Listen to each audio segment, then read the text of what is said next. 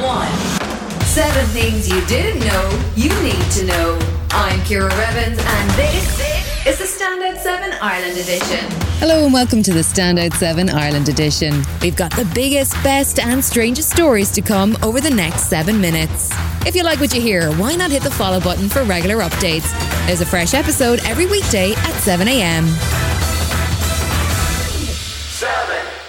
Monday saw Ireland begin the return to offices where social distancing could be maintained and the reopening of indoor leisure facilities such as bowling alleys and children's play centres. There was good news too, as a new study showed that the Pfizer vaccine is safe for use in smaller doses for children aged between 5 and 11. Professor Kingston Mills says that still doesn't necessarily mean it will be approved here. First of all, it has to be approved by the EMA. The application hasn't yet been made, but it's expected to be made in the coming days. Probably looking at sometime in October, end of October, when it be approved. And then after that, the authorities here would have to decide whether they're going to implement vaccination for the 5 to 11 year olds.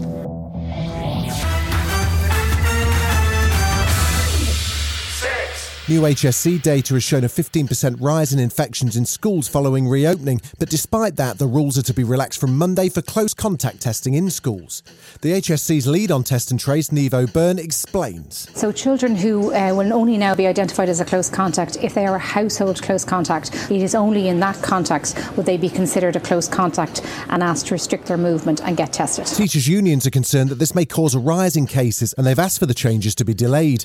Immunologist Professor Christine Loscher is also concerned. Our sole focus, really, up till now is about breaking that chain of transmission. I would have huge concerns about this decision, and I think that it may have a very negative impact on our rates of transmission, and that we may see case numbers in these children start to increase.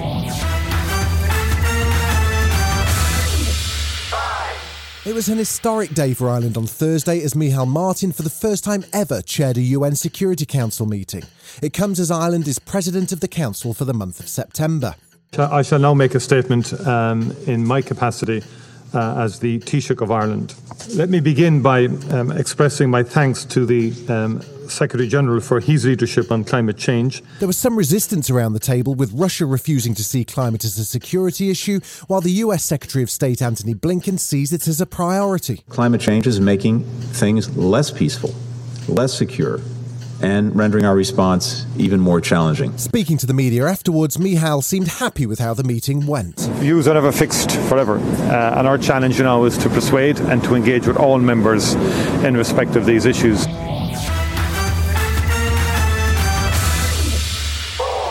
With a worldwide focus on climate change and a dramatic spike in gas and energy prices, there's real concern that this winter could be a seriously difficult one across the globe. Ireland's electricity network is under pressure, and Labour leader Alan Kelly wanted to know at Leaders' Question Time in the Dáil what the government plans to do. If there's a cold snap this winter, can you really actually guarantee that we will have enough supplies of gas to keep the lights on. Taoiseach Leo Varadkar says the government has plans in place and will make use of October's budget to ensure that no one's left in the cold this winter. We are confident um, that even in a very cold winter, that we will not see um, brownouts or blackouts. There will need to be a welfare package um, in the budget uh, because of the fact that uh, people on pensions and on social welfare uh, will end up worse off if there isn't an increase uh, this year, and that will need to be done. Uh, we will need to do something on the fuel allowance. We've already committed to ring, ring fencing some of the proceeds from the carbon tax. Still to come on the Standout 7 Ireland edition, Boris Johnson tries a little comedy at the UN and the big winners from the 73rd Emmys. Right after this. A lot can happen in three years, like a chatbot may be your new best friend. But what won't change? Needing health insurance. United Healthcare Tri Term Medical Plans, underwritten by Golden Rule Insurance Company, offer flexible, budget friendly coverage that lasts nearly three years in some states. Learn more at uh1.com. It's that time of the year. Your vacation is coming up. You can already hear the beach waves, feel the warm breeze, relax, and think about work. You really, really want it all to work out while you're away. Monday.com gives you and the team that peace of mind. When all work is on one platform and everyone's in sync, things just flow wherever you are. Tap the banner to go to Monday.com. Jewelry isn't a gift you give just once, it's a way to remind your loved one of a beautiful moment every time they see it. Blue Nile can help you find the gift that says how you feel and says it beautifully with expert guidance and a wide assortment of jewelry of the highest quality at the best price. Go to BlueNile.com and experience the convenience of shopping Blue Nile, the original online jeweler since 1999. That's BlueNile.com to find the perfect jewelry gift for any occasion. BlueNile.com. You're listening to the Smart 7 Ireland edition. If you're enjoying it, you might also like the original Smart 7. Just search and follow us on your favourite podcast platform.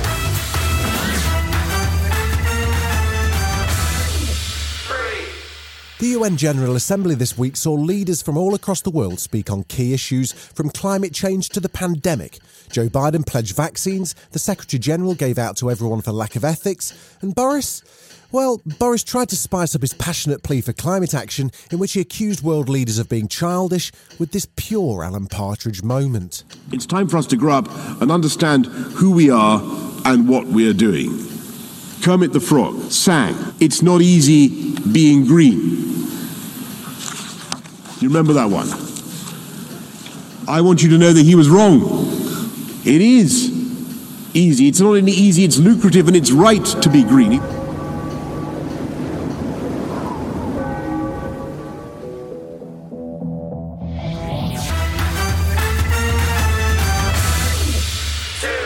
Social media has been full of extraordinary footage of the volcanic eruption in La Palma on the Canary Islands. Dramatic scenes as lava rumbles through houses and splashes into swimming pools have caused fear and anxiety as the lava flow continues downhill towards more densely populated areas. We'll have more on the science of volcanoes on this Sunday, Sunday 7, by the way. The Cumbre Vieja volcano has continued to erupt, and local tour guide Jonas Perez, who's already been evacuated from his house, says people on the island are terrified. Today has been really, really active, really explosive, really loud. We don't really know the dimensions of it. Anything could happen still. If it stays where it is, at least everybody knows which direction, and everybody else in this island could rest.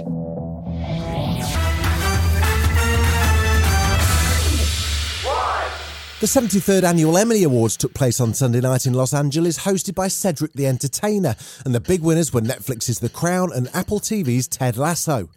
Netflix won 44 awards in total, including those from last week's Creative Emmys, while The Handmaid's Tale set a new record by failing to win any of the 21 nominations they received. The Crown won Best Drama Series and four of the big acting awards, with prizes for Gillian Anderson, Josh O'Connor, Tobias Menzies, and Olivia Colman.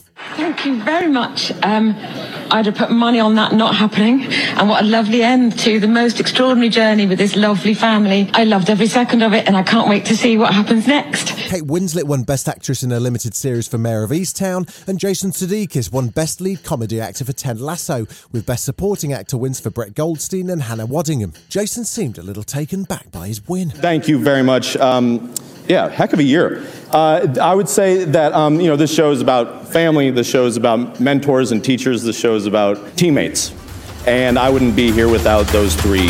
This has been the Smart 7 Ireland edition. Wherever you're listening, do us a favour and hit the follow button. We're back Monday morning at 7 a.m. Have yourselves a great weekend. Written, produced, and published by Daft Doris. Hi, this is Ciara from the Smart 7 Ireland edition. Just to let you know, we're pausing this podcast from Friday, the 25th of August, but you can still get up to speed in just seven minutes if you search the Smart 7 and catch up with our UK edition. Thanks for listening.